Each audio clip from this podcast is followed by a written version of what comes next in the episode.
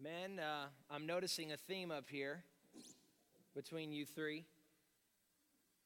See if you can figure out what it is. They all play instruments, and it's too much to, to, to just pass up. Thank you, Hank. Um, always love to hear you sing, brother. Um,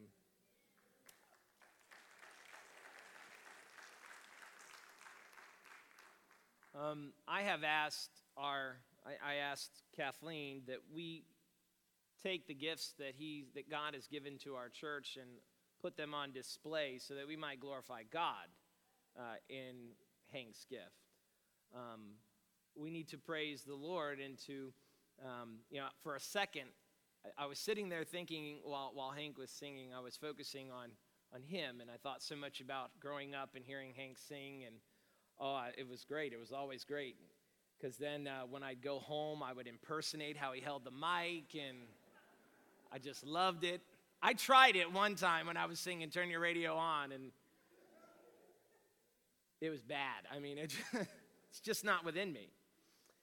But uh, I was just, you know, I was becoming um, nostalgic, and then I, I realized, okay, hold on. I need, I need to just, I need to close my eyes for a second and just try and grasp what the song is saying. What, what are these words? Um, it is very easy for us to turn off our brains and be caught up in the emotion of music. But that's never what God intends for us. He intends us to be intellectually engaged from the moment we walk in to the moment we leave. These are, after all, the things of God we are giving to you today through the Word of God, the things of God. Let me ask you a question. How many of you in here today, if you would raise your hand, you're not going to get in trouble, but how many of you in here today would say you understand the things of God? Raise your hand. Wow, okay. No one understands the things of God. We've got work to do. The things of God, as scripture says, when we talk about the things of God, it refers to the gospel of Jesus Christ. Let me ask it that way. How many of you understand the gospel of Jesus Christ this morning? Amen. Amen. There we go. Sorry, you needed a little bit of, I could, I am interested in what you were thinking, but um, the Bible says that the natural person does not accept the things of the Spirit of God, for they are folly, that means foolishness to him, and he is not able to understand them because the things of God are spiritually understood. So, everyone in here raised their hand this morning. If it's true, and only God and you know, and the rest of us observe by your life, whether or not you are a natural man, those of you who rose your hand today said this morning that you testify that you are more than a natural man, more than a natural woman. You are a spiritual man, a spiritual woman, a spiritual child. Because the spiritual person judges all things, but is himself to be judged by no one. For who has understood the mind of the Lord so as to instruct him? He says, But we have the mind of Christ. All you who have, ris- who have raised your hands this morning and testified that you understand the gospel of Jesus Christ are testifying to God's work in your life. That God has given to you a new life, a new spirit. This morning, we're going to talk about the doctrine of effectual calling. It is the next doctrine in our confession after free will. Last week, I had a lot of interesting questions after last week's sermon on the topic of effectual call, or uh, on the topic of free will. And a lot of people were asking, how can we be free and yet God is the one who saves us? Uh, that's a question you can ask from now until you go to heaven. The Bible does not answer that, at least in the how, those two things work together, namely that you and I are responsible for receiving the message that we hear today. It's going to be us who get up and move. It is going to be us who come. It's going to be us who dedicate on this day to follow Christ. But if we do that, if that happens, Scripture also tells us that that is completely the work of God. Because the natural man, the man without the Holy Spirit, cannot understand the things of God. You, you don't have the power. So, so today, if you don't understand the things of God, if you have not received the things of God, if you have not given your life to Christ, if you have not dedicated your life to make Him Lord of your life, it is because you are still a natural man and you cannot do what you do not have the ability to do. That's what Scripture says. Some of you may say, that, that creates in me great anxiety. But if you have believed Christ and you have believed on his name and you have tried to strive and make him Lord, that ought to be a source of great comfort. It ought to be the very thing that brings you to joy to know that the love you have for Jesus Christ is because God has given you new life. Your ability to praise the name of Jesus and to call him Lord and to walk after him is all completely the work of God. If you say today, well, then I will sit here and I will wait until God calls me, then you will never come. You must come. These truths work together. They are parallel truths. If you're waiting for an explanation how they work, you're not going to get one because the Bible simply tells us that they are true. You don't have to wait for an explanation of exactly how gravity functions and it works to know that if you jump off the top of this church, you're going to die. And what I'm telling you this morning is that if you do not receive Christ alone to be your Savior and you die in that condition, you will not have eternal life. You will spend eternity separated, by, separated from God and in a place that the Bible calls hell.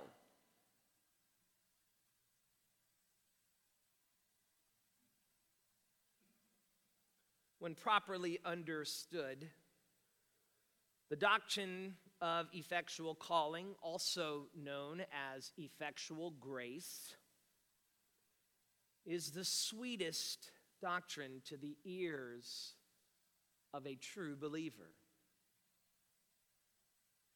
For by it we learn that our relationship with the Lord Jesus Christ was not built, built upon the shaky foundation of our intellectual beliefs or the ephemeral, that is, fleeting nature of our emotions, but that our relationship with the Lord Jesus Christ has been wrought in us. That is, it has been created in us by the same resurrecting power that brought Jesus Christ from death to life that is, that that power has now been enacted in our spirits as God has given us a new heart. The same power that raised Jesus from the dead is the same power that has now raised all of us who say we understand the things of God, those who live by faith, those who trust in Jesus Christ, those who seek to make him Lord. The Bible tells us that that same that, that that is born out of the same power that raised Jesus to life. We have been raised to walk, as scripture says, in newness of life. For that, if we are in Christ, we are a new creature, a new creation. How are we new? Is it that we have biologically or physically changed? No. It is that we have a new spirit in us. God's Holy Spirit in us. God's effectual calling, the word effectual means that when God calls his people in time and in space, it will occur, it will happen. This is an inward call. Today I will call all of you, every one of you who are here, to come to repentance, to come to Jesus Christ in repentance and faith. I will call you outwardly with my mouth and by the word of God. But lest the Spirit call you inwardly, you cannot come. You are natural. Without the Spirit's work, you cannot come to Jesus. But you must come to Jesus. It is effectual because when the work of the Holy Spirit takes hold of our lives, those who were once dead in their trespasses and sin are now made alive in Christ, and there is real transformation.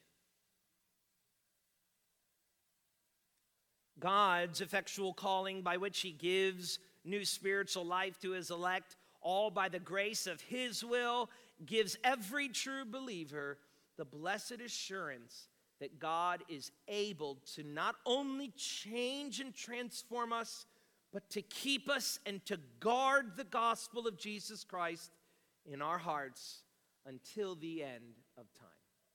Let's pray. Father, I lift this message up to you. This is your word. Lord, let us put aside the thoughts and the anxieties of the week and focus on you this morning. Your word tells us that when Paul was preaching in Philippi, that it was you who worked in Lydia's heart to help her understand the gospel, the message that Paul was preaching. So we pray that you today, Lord, will work in the hearts of those who are dead in their trespasses and sin and give new life through the reading of your word. And we just offer these things to you, Jesus, in your name. Amen. In the 1689 London Baptist Confession of Faith, which is the statement of theological belief that I hold to and that I require all of our teachers and leaders to hold to, says this about effectual calling. In God's appointed and acceptable time, he is pleased to call effectually by his word and spirit. Note those two words by his word and spirit. God does not call people apart from his word. That is the truth of the message. Don't get bogged down in the idea of a book, but the message is what we are after. And by his spirit. All of you are going to hear this morning the word read. But the effectual call is heard with spiritual ears and received with a spiritual heart. God is pleased to call effectually by his word and spirit those he has predestined to life. He calls them out of their natural state of sin and death to grace and salvation by Jesus Christ. He enlightens their minds spirit, spiritually and savingly to understand the things of God, as we just read. God takes away their heart of stone. That is a heart that is hardened against God, that hates the message of Jesus Christ. Hate, by hate, we mean simply rejecting it. Takes away the heart of stone and gives them a heart of flesh, a heart that is sensitive to the word of God. And he renews their wills and by his almighty power turns them to good and effectually draws them to Christ Jesus. Yet he does all this in such a way that they come completely freely since they are made willing by his grace. The confession notes what Scripture teaches, namely the great mystery of our responsibility to respond to the call that God brings in us and rots, makes real in our hearts. It is our responsibility to come, but we would not come unless God gave us the ability to come by the renewal of His Spirit in us. Well, what is effectual calling? Let's talk about it briefly. It is the doctrine of Christianity that testifies to this truth that God alone saves sinners. God alone saves sinners. And that this is through the regenerating power of the Holy Spirit. The word regeneration means new birth. Genesis means beginning, regeneration means new beginning, and often in Scripture, new beginning is spoken of by the metaphor of birth second birth, new birth. The doctrine of effectual calling is the first step in our salvation. None of the other things about the Christian life are possible. The good works that we do in this life, the love that we have for Christ, none of that is possible without God first giving us a new heart, a new spirit to love Him and to enjoy Him forever. Without God's intervening work to give us a new mind, a new heart, and a new will, we would never receive Christ as our Savior on our own. This doctrine is also called effectual grace, so as to emphasize that God's election of his people is totally by his grace alone. Some of you have heard this word before thrown around in Christian conversation. That is the word election. That is a biblical word, and it is a biblical concept. And what it tells us is that those whom God foreknew, he also predestined to be conformed to the image of his Son. And those whom he predestined, he called effectually, inwardly by the Spirit. And those whom he called, he justified. That is, he forgave us of our sins and put us in right standing with God, put right standing with himself. And those whom he justified, he also glorified. That is, that he who began a good work in us will see it through. He will complete it. It will not be lost in God's economy of salvation. You cannot lose your salvation. You can never be separated from His love. Nothing in this life, neither life nor death, not famine, not persecution, nothing, nothing can separate you from the love of God if you were one who God foreknew and conformed to the image of his son and called and justified. Nothing. You say, so well, why do I doubt my salvation? Because of sin. That heart of flesh that God has given you he has given you as a means to procure what is already certain, namely your glorification. He knows the end from the beginning. But you and I, if we knew the end, if we knew for certain that we were going to that, that we were going to be saved and it was completely by God's grace, might take that for granted. Scripture certainly says, do not quench the Holy Spirit, and you quench the Holy Spirit by living in sin we would take for granted this life in God's grace now from the moment we received Him to the moment when we die and we might live in sin, but God has not made it such. He has given us a soft heart to be sensitive to sin. And so that we will never, never, never have assurance of our salvation while we are living in sin. Furthermore, you will never, never, never have assurance of your salvation until you begin to increase in those qualities that make your calling and election sure. 2 Peter 1 3 through 11.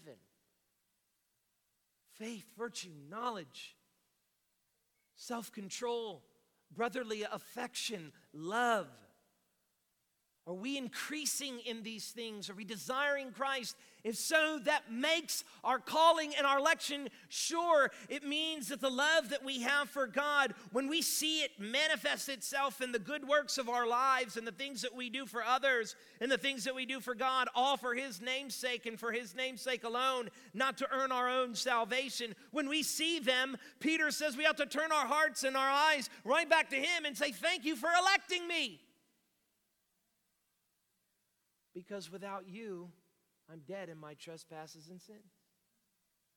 This good deed, this life, this love for you, you gave to me. So that in everything, everything, God might receive the glory. God will not share even a speck of his glory with you a speck of dust. He has saved you. This is the doctrine that God saves sinners, but that it happens in real time and in real space, and that there is a transformation. And somehow we have come to the idea, the wrong idea in this country, that you can be a Christian and that you don't have to be a born again Christian. Now, listen to me. Stephanie and I are watching one of these stupid shows, um, reality TV. You know, what does that say about us? But, uh, well, not my wife, but me. Uh, anyway, we're watching this show, and there's a girl on the show, and she's really, it's, it's, uh, well, it's 90 Day Fiance. It's before 90 Day Fiance. Listen, listen. Don't make me go home and look at your TiVo and see what's on there. So we're watching it, and there's this girl, and she has a cross, and she is the Christian on the show. She's the Christian. Okay? And she has met an, uh, a Muslim man online, and she's interested in marrying him. Already, already, red flag. She was asking him on the, on the screen, Do you like my cross? And he said, What do you want me to say? I'm a Muslim. Of course not. And he hung up the phone. But she's saying it's just too hard to, to make this work because she's a Christian and he's a Muslim. Her occupation, by the way, she is an adult dancer.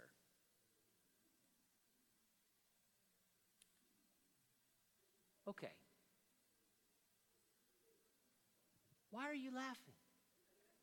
No, seriously, why are you laughing? Just for a second. Don't answer that out loud, but answer it in your answer it in your mind. Why are you laughing? Why are you laughing? Because you know that if you are in Christ, you are a new creature. The old has passed away. Behold, the new is come. So, away with this idea that you can be a Christian because you have the right knowledge. If you don't love God with your heart, mind, soul, and spirit, and others as yourself, you have not been effectually called. Some of you this morning are sitting there and you know that your life is not aligned with the new life, the effectual life, the life that bears fruit. This morning, I bid you to come and to have new life in Christ. This is a controversial doctrine, especially amongst Christians. This doctrine states that God has chosen us from before the foundation of the world, all those who are saved. This doctrine is founded on the biblical teaching, and it cannot be rejected by believers without rejecting one of the most important doctrines in all of Scripture, namely that God saves sinners. But the issue, the issue with this particular doctrine is that people want to hold on to the idea that they have had some, even if it's the smallest, smallest little piece, some role to play in coming to faith in Christ Jesus. But the Bible won't have any of it. Ephesians 2 1, you were dead in trespasses and sin. Let me ask you something. We've got a, we've got a, uh, a graveyard. It's over here. There's a graveyard, okay? And in honor of Halloween, we're going to go over there. I'm joking. We're going to go over there and we're going to say to all of those people, Wake up and rise, walk. And let me ask you a question Do they have the freedom to do that? Do they have the liberty to do that? In other words, would we put them, would we arrest them if they started coming out of the grave? We might shoot them, but we wouldn't arrest them. They're not breaking any laws. There's no law against coming to life. They have all the liberty in the world to wake up and rise, but they lack the ability. They can't do it. They're dead and decaying. And scripture says you were dead in your trespasses and sin. Verse 3, but it was verse verse 2, 4, excuse me, 3, 4, and 5 of Ephesians 2 says, But God made us alive.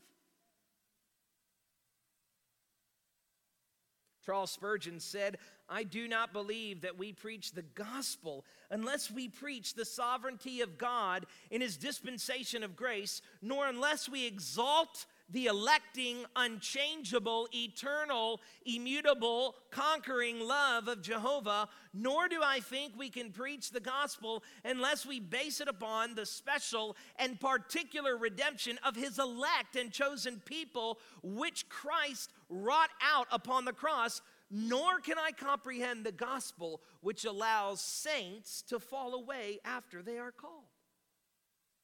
It's not the gospel unless we preach that God saves sinners.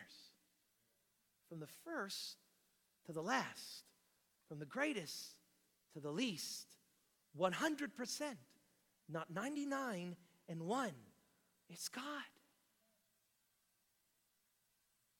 A.W. Pink said, how blessed to know that the great and holy God loved his people before heaven and earth and were called into existence, that he had set his heart upon them from all eternity. Clear proof is this that his love is spontaneous, for he loved them endless ages before they even had being. God's love for us began before the world was created. God knew us, those who would believe in his name, because God chose us. Why did he choose us? It's his grace, his pleasure. You say, but I really want to know why does he choose some and not others? The better question is, why do you choose anyone? But do you really want to worry about that rather than to enjoy the grace of God? I don't. Take this doctrine today and praise God for his grace on you. Now, if you have your Bible, I want you to turn in it to John 2 23 and 25, and we're going to look at that through 315. So turn to the Gospel of John.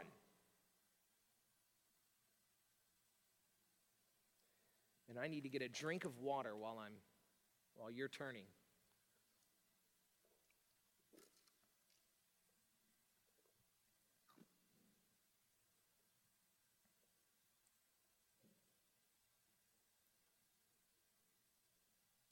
So I want to read through this one time and then I want to come back. I want to explain what's going on here. Probably heard this story before, but let's start in verse 223.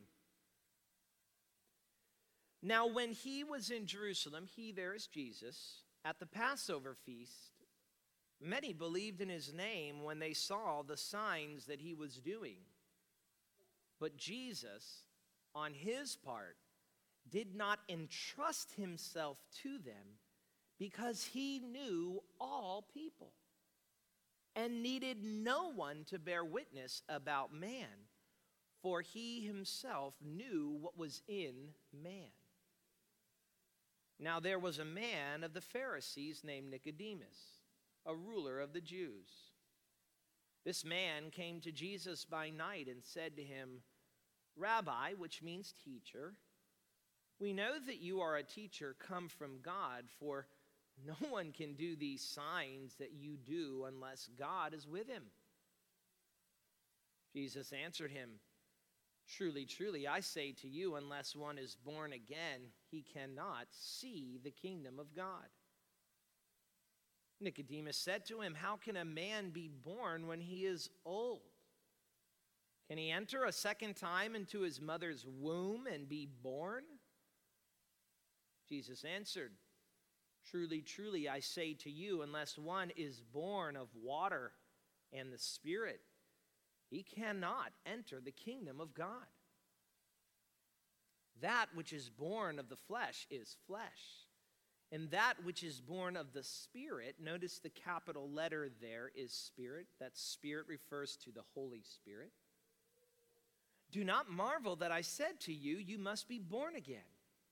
The wind blows where it wishes, and you hear its sound, but you do not know where it comes from or where it goes. So it is with everyone who is born of the Spirit. Now, just really quickly, is there any such thing as a Christian who's not born of the Spirit? No. So every Christian is born of the Spirit.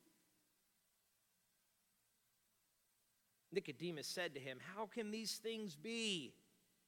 Jesus answered him, Are you the teacher of Israel, and yet you do not understand these things? Truly, truly, I say to you, we speak of what we know and bear witness to what we have seen, but you do not receive our testimony. If I have told you earthly things and you do not believe, how can you believe if I tell you heavenly things? No one has ascended into heaven except he who descended from heaven, the Son of Man. That's a reference to Jesus. And as Moses lifted up the serpent in the wilderness, so must the Son of Man be lifted up, that whoever believes in him may have eternal life. The very beginning of our passage, Nicodemus is intrigued with Jesus the little section that comes right before the story prepares us, prepares the reader to expect to see some people who are trusting in Jesus by what they're seeing him do. It says now when he was in Jerusalem at the Passover feast, many believed in his name when they saw the signs that he was doing. But Jesus, on his part, did not entrust himself to them because he knew all people and did not need to have anyone tell him what was in man because he knew what was in man. So, what do you have going on here? You have a people who are coming to Jesus for the spectacle. They have come to see the flashing lights and the screens and the impressive churches. They have come to be in a building and to feel the energy of the people, and they are calling themselves Christian. They are wearing the crosses, but Jesus has yet to entrust himself to them. Why? You say, but, but, but, so maybe that's me this morning. Maybe I'm here for all of those things. Isn't that good enough to be saved? Is that what Jesus is looking for? And the answer is no. So here comes Nicodemus. He's a Pharisee. Pharisees were very religious people. They were the people who kept the law and kept every scruple of the law. In fact, the name Pharisee comes from one of two Hebrew words. The first one could mean separatist, the other one could mean scrupulous. But either way, the point is that these men and women were a new religious sect that went back to the traditions of the law and of Judaism and tried to keep them strictly. They were very, very serious about their faith, about their religious beliefs. They all walked around with the Star of David around their neck. I mean, that's figurative, but they called themselves Jews. They were Pharisees. Nicodemus was even a ruler of the Jews. That means that he was on the, the councils that made religious decisions. So he's a very special person. He is a very trained person. He is a very smart person. And John knows that. And John puts Nicodemus' story in here to show that the wisest of wise, even if they're so smart and they went to Princeton and they went to Yale, cannot understand the things of God unless God gives them the ability. This is Nicodemus. He rules the Jews. He is a ruler. In that custom, in that religion, he is the priest. He is the, he is the teacher himself. This man, it says, came to Jesus by night. Now, by the way, uh, Carson makes note of this. He came by night. True, he came by night at night, but when we see the word night used in the Gospel of John, it often is a metaphor for misunderstanding, which fits perfectly with our story. So not only does he actually come by actual night, he actually comes in ignorance. You say, How do you know he's coming in ignorance? Well, listen to him. Rabbi, we know that you are a teacher come from God, for no one can do these signs that you do unless God is with him. Now, keep in mind that the passage before says that people believed in Jesus because they saw the signs. And now you have Nicodemus coming to Jesus and he is flattering Jesus. He's saying, I see all of the signs that you're doing. We know you must come from God, but that is a far cry from acknowledging him as Savior. From time to time, Christian organizations will do these studies where they'll go out and social experiments and they'll ask people, What do you think about Jesus? And a lot of times, people say very flattering things about Jesus. No one has been as smart as Jesus. Jesus changed the world. Jesus was so knowledgeable.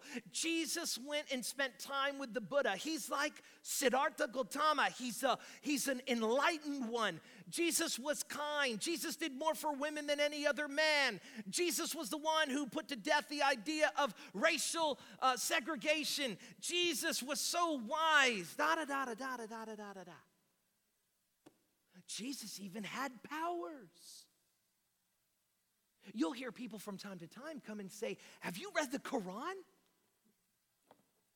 Have you read the Quran? It says that Jesus did miracles. It says that Jesus was even born of a virgin. You, you read it, and people are so impressed by that, and they say, Oh my gosh, it must be that it's Christian. Do not confuse flattery with faith.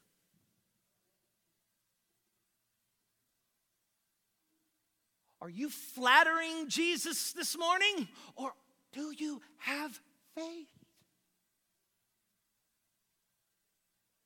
Nicodemus, you must be from God because nobody could do this. Now, at the very least, he acknowledges the miracles, and at a later time in this particular book, chapter 10, Jesus will say, If you don't believe by what I'm saying, at least believe what I'm doing. At the very least, these signs should con- they should bring you to me in some way. And here Nicodemus is coming at least. Says to Jesus, Rabbi, I know you, you must be special. He says to him, I know you, essentially. He says, I know you're from God. Nicodemus is saying, Hey, I'm not with the rest of the Pharisees who are saying they're not. They're, that you're a devil. You know, other Pharisees are going to attribute the works of Jesus and of the Holy Spirit to Satan. And Nicodemus comes in and says, I'm not doing that. I'm not one of the bad guys. I'm here. You must be from God. Listen to Jesus' response. Truly, truly. When you see those two words, when you see them come back to back like that, that means this is important. This means it's a truth, truth. It's a true truth. If there are truths, this one is a true true. Truly, truly, I say to you, unless one is born again, he cannot see the kingdom of God. What is see is connected with the understanding that that that Nicodemus thinks he has. Because notice what he says, we know that you're a teacher from God. No one can do these signs. What are signs? What you're seeing. And Jesus says, you, you, you think you know me, but no one can know me unless he is born again.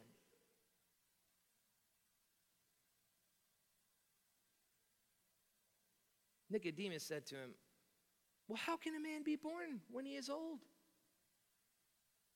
Can he enter a second time into his mother's womb and be born? Now, that's a rather crude question, but it also shows that the spiritual things of God require a spiritual mind and that they actually, as scripture says, confound the wise. The wise and the learned don't know what to do with this talk of new birth.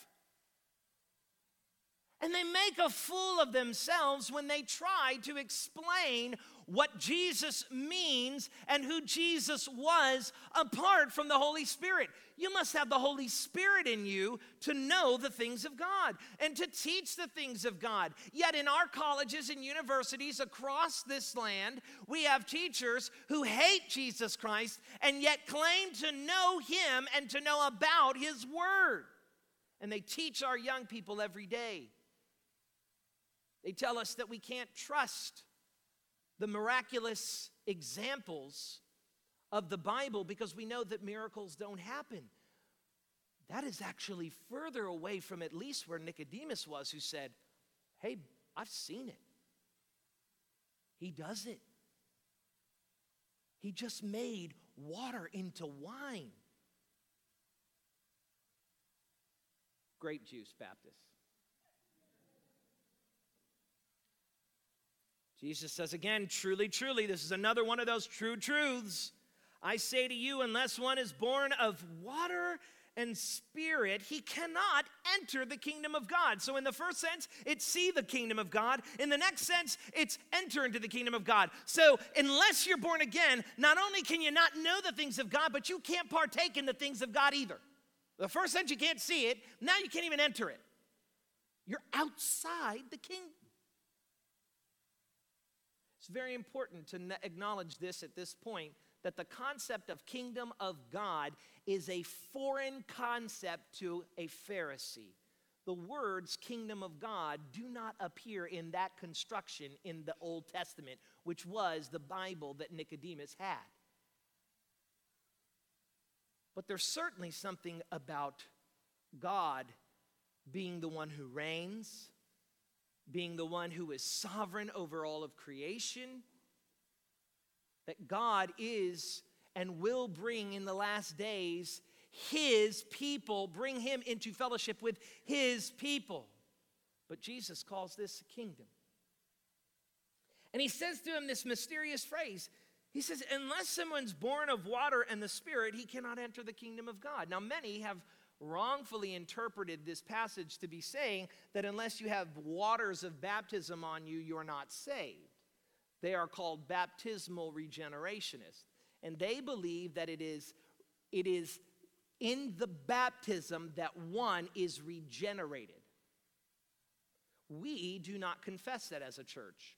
We believe in regenerated in faith, or what we call believer's baptism that the reason why we're up there being dunked in the water is because we believe with our hearts. You say, so then why be baptized? Because Scripture says so. Because you who have the Spirit in you now follows the Lord, and the Lord says, be baptized. So be baptized. If your master tells you to jump, you ask him how high. And our master said, Be baptized, so be baptized. Not right now. I know you want to be baptized. I love having you here, Claire. He says here, water and spirit. Well, what is he talking about? Well, if you have your Bibles, turn really quickly to a special passage, Ezekiel 36 24 through 29. Ezekiel, it's in the Old Testament. In my Bible, it's page 1438. To those of you who are turning to page 1438, you missed the joke.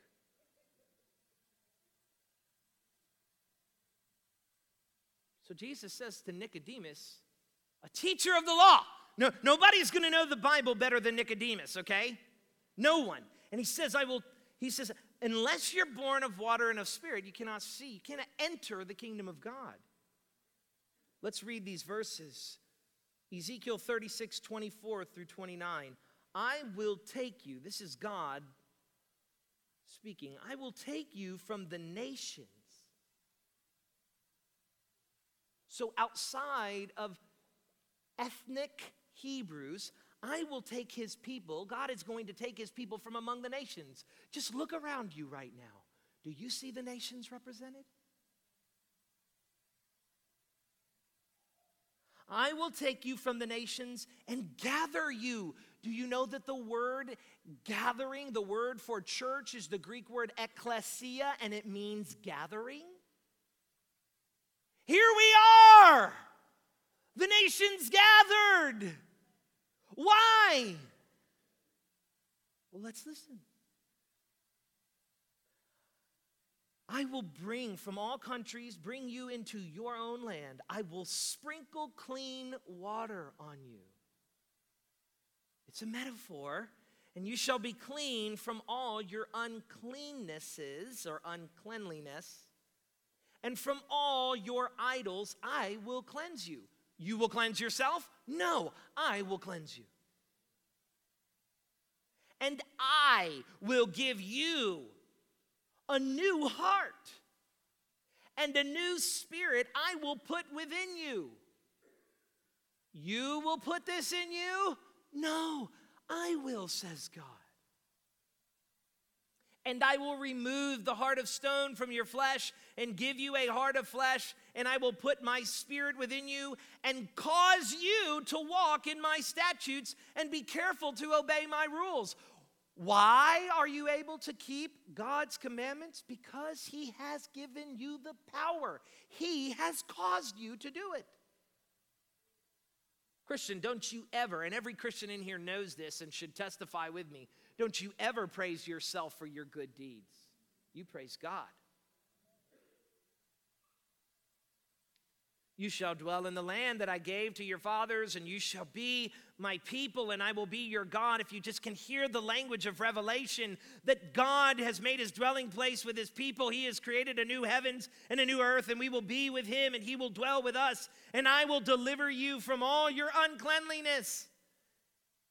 And I will summon the grain and make it abundant, and lay no famine upon you. There will be no more hunger in those days, there will be no famine. This is the work of God.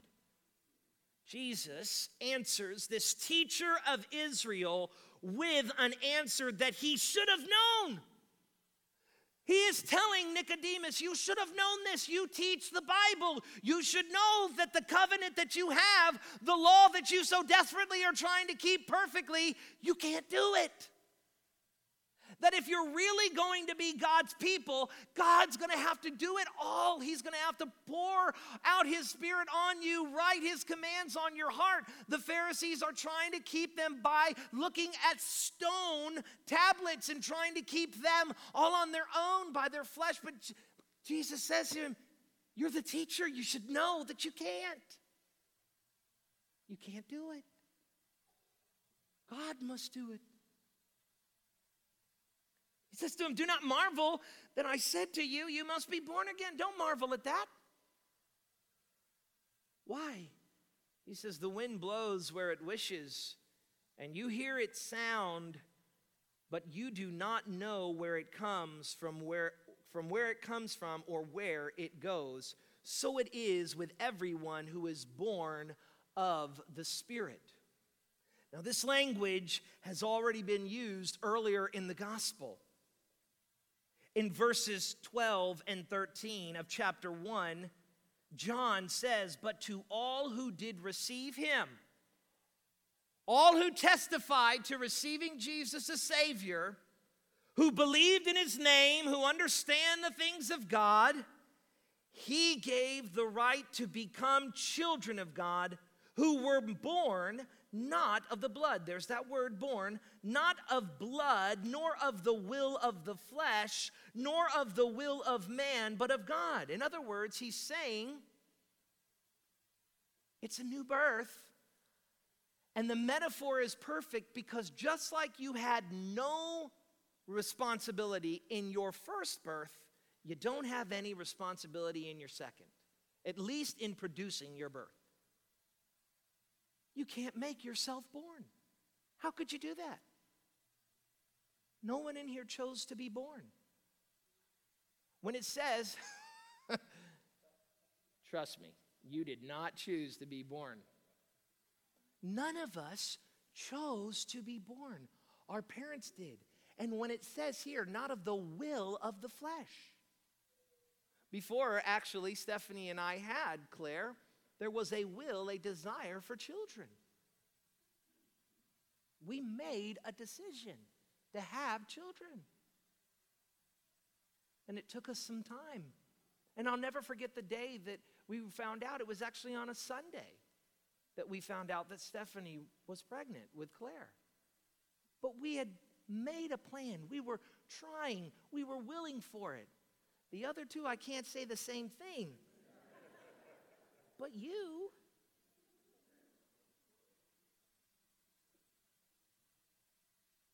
but it's not of the will of the flesh. So, what is your birth from? According to John, it's the will of God.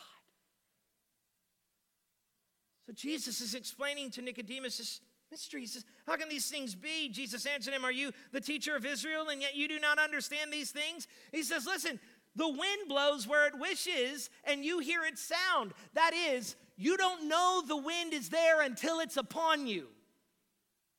You don't know it. You don't know where it's coming from, you don't know where it's going, but when it blows you over, you know it. And you also know it after it's happened. This whole week, we've been watching on television what happened in uh, uh, Mexico Beach, Florida and they've been doing those aerial flyovers, and you can just see the devastation of wind. It used to look like this, now it looks like this. The wind blew where it pleased. So, too, our lives should look one way before the wind blows and look different after it blows. Just like that hurricane could have chose any place on earth. It didn't have to hit Mexico Beach. It could have hit any, any one of those cities that lined the coast. It could have done whatever it wanted. Watch the shows on tornadoes. No one knows where they're going. They do whatever they want. And as the wind blows and as it does what it wants, so too does the Spirit. And if the Spirit wants to give life to you and not you, to everyone here and to no one here, it is the wind's prerogative. It is the Spirit's business to save who it pleases, whom He pleases. Truly, truly, says Jesus, I say to you, we speak of what we know and bear witness to what we have seen, but you do not receive our testimony. Okay, here is the crux. Earlier, I said that Nicodemus's faith wasn't the faith that Jesus was looking for. Why? Because Jesus says here very clearly, You have not believed the testimony. The testimony is this God sent his Son into the world, not to condemn us, but to die for our sins. That all who believe on his name, Jesus is going to say here, as Moses lifted up the serpent in the wilderness, he's referring to a passage in scripture where they were sick, there were snake bites, and he lifts up a serpent, and all they have to do is look at it. Man, you're dying, all you got to do is look at this. You just have to acknowledge that this is the way. And you're sitting there with your snake bite and you're saying, No, I'll never be healed by that. That's stupid. I got to do it my own way. I got to call my doctor. I got to get poison control on the line. I'm not going to be able to clear or, he- or make myself healthy if I don't do it my way, my way, my way. And God's sitting there saying, Just look, just look at the serpent. Moses is lifting it up. That's what's going to heal you. No, God, I know better. Poison control. I've got a snake bite. Oprah, Dr. Phil, help me with my drinking problem. Friend, help me overcome my adultery. I don't know where I'm going in life. I don't know what the meaning of life is. I don't know what to believe. And you can't hear unless God tells you unless you do this, unless you hear his voice, hearing the testimony, to look at the cross. Just as the serpent was lifted up. And if they if they would just trust to look at the serpent, if they would just trust, if you would just trust now to look at the cross for the salvation of your sins, you will be saved so must the Son of Man be lifted up. That whoever believes in him, not that he did miracles, not that he was wise, not that he was mighty, not that he was influential, but that he was lifted up for your sake to take away your sins and to cleanse you from all unrighteousness. That is the testimony of Jesus. If you believe that this morning, praise God, for the Spirit has blown on you and has given you the heart to believe. Why teach this? I'll give you three reasons as we leave. Number one, the importance of this doctrine is to purge our hearts of the last vestiges of sinful pride. I am preaching this sermon today to let everyone know in here God gets all the glory. If you walk out of here today and you have not received Jesus as Savior, God is glorified. But if you do, God is glorified. He is glorified either in His justice or in His mercy. Both are great. We must know that God is the one who saves sinners. Steven Lawson, quoting one of our great Christian leaders, says this. He says, No more soul destroying doctrine. This is Spurgeon. There is no more, or excuse me, this is uh, strong. No more soul destroying doctrine could well be devised than the doctrine that sinners can regenerate, that is, be born again make themselves born again, and repent and believe just whenever they please. As it is a truth both of Scripture and of experience that the unrenewed man can do nothing of himself to secure his salvation. There is no pride to be had. God has saved you so that all boasting in yourself is excluded, says Paul. Number two, this doctrine causes us to refocus our praise and our worship on God alone as the one who gave us new life. Pink says this it is by the Spirit's effectual call of the elect that the elect are brought out of their natural state of alienation, that is, separation from God, and drawn to God in Christ. This call, this effectual call, is a supernatural call. It comes from outside of the physical properties, and it is God who draws us here expressly by his loving kindness.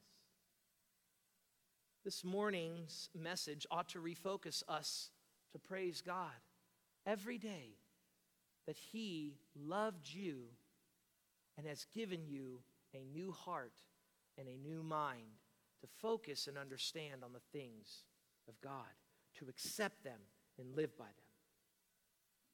Finally, this doctrine is this it is useful to comfort our hearts when we doubt our ability to persevere in the faith. You know, sometimes we say, you know, I don't know what I'd do if this ever happened to me. I don't know if I could still believe if X, Y, or Z happened to me.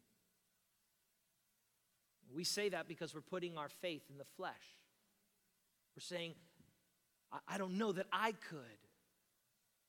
But the doctrine of effectual calling guarantees that those whom he foreknew, he also predestined to be conformed to the image of his Son.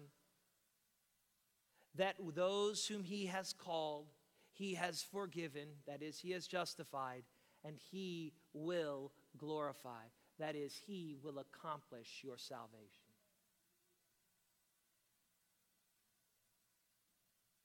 You know, the same grace that saves you is the same grace you need from that moment to the end of your life. Everything that you accomplish is by God's hand. R.C. Sproul said this The only way you can have any affection for Christ is if the Holy Spirit has changed the disposition of your heart and given to you an affection for the one whom you formerly despised. Listen to that word, affection. Do you love Christ this morning? Do you have affection for what he's done? Sproul says this is where effectual calling can be very comforting in giving us our assurance. Let's pray. Father, this mighty doctrine that you save sinners, that be it not for you, we would be dead in our trespasses and sins, but you have made us alive in Christ. God, we praise you this morning. God, we know you will keep us. But your word also tells us, Lord, that we must move ourselves. We must we are responsible for what we do with the message we've heard today. You will judge us for our rejection, but all praise and glory be given to you for our acceptance. Lord Jesus, I have, my wife has, my oldest child has, my family has accepted you as our Savior, and we give you all the praise and the glory and on behalf of every believer here this morning who acknowledges Jesus Christ as Lord and Savior of our sins, we give you all the praise and the glory. Thank you. Amen.